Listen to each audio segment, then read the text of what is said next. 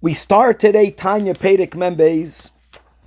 Tanya Perek Membeis will explain a passage that we find in the Gemara that will be better understood, that could be really properly understood based on that which we learned in the beginning of Tanya Perek Mem. What did we learn in Tanya Perek Mem?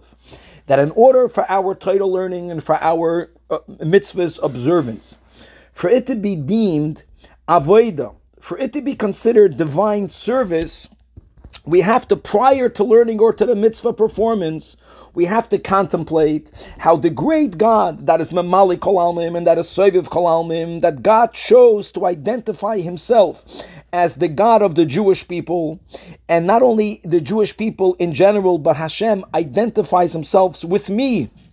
And as it says that Vihine Hashem Nitzav Olav, As the Alter Rebbe says. And we should be aware that Umabedolov, that God is looking at us and God is examining what's happening inside of us, whether we are properly serving God. The Alter Rebbe said in Perek Memalev that when a Jew contemplates on this concept, he or she will be aroused with a basic feeling of reverence and of awe of the presence of Hashem, and that will inspire them to be in service of God to do something for God, which is infinitely greater than us, and not for ourselves. And the Alter Rebbe said in Perek Memalev that this contemplation that will give birth to the feeling of what we will call now Yira Tata, to this lower level of Yira, is something that is relevant and accessible and available for every single Jew. So now the Alter Rebbe begins Perek Membeis by saying that we will understand the following passage in the Gemara. It says in Chumash Parshas Vayikra that Moshe Rabbeinu concluded one of his farbrengens after hashing back which that which happened in the past. Moshe Rabbeinu says, "Va'ata and now, Yisrael Jew." What is God requiring of you?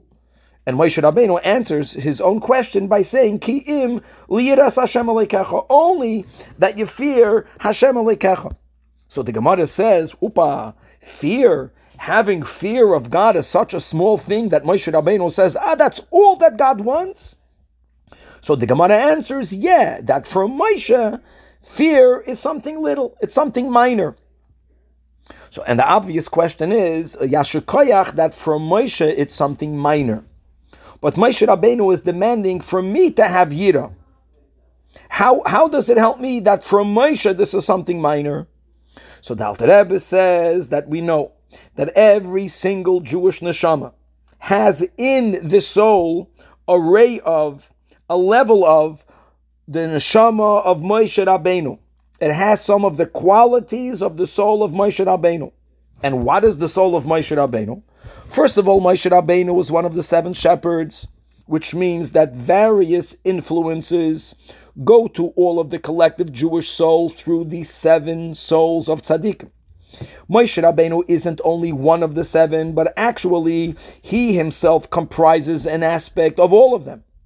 And on top of that, Moshe Rabbeinu is known as the Raya Mehemnam, the faithful shepherd, which means that Moshe Rabbeinu's quality is that he is able to take the faith that we all already have in God and help every single Jew internalize it by the power of Das, which is by focusing and contemplating on the meditation that we began in Perek Mem Aleph that we reviewed right now, that when we do so properly, we will actually experience the level of Yirah. So, firstly, since we all have some aspect of the soul of Moshe Rabbeinu, and if since from Moshe Rabbeinu it's a minor uh, challenge and accomplishment, so therefore it's relevant and accessible to each and every one of us. And furthermore, says the Alter Rebbe, in every generation you have a neshama that isn't only an aspect of, but there is a, neshama of the tzaddik of the generation that has in him the spark of the neshama of Moshe. And when we connect ourselves to a Rebbe, that further empowers us to use our das to be able to actually experience the level of Yira Tata through the contemplation of above, and therefore really be'emes be in service of God to be continued.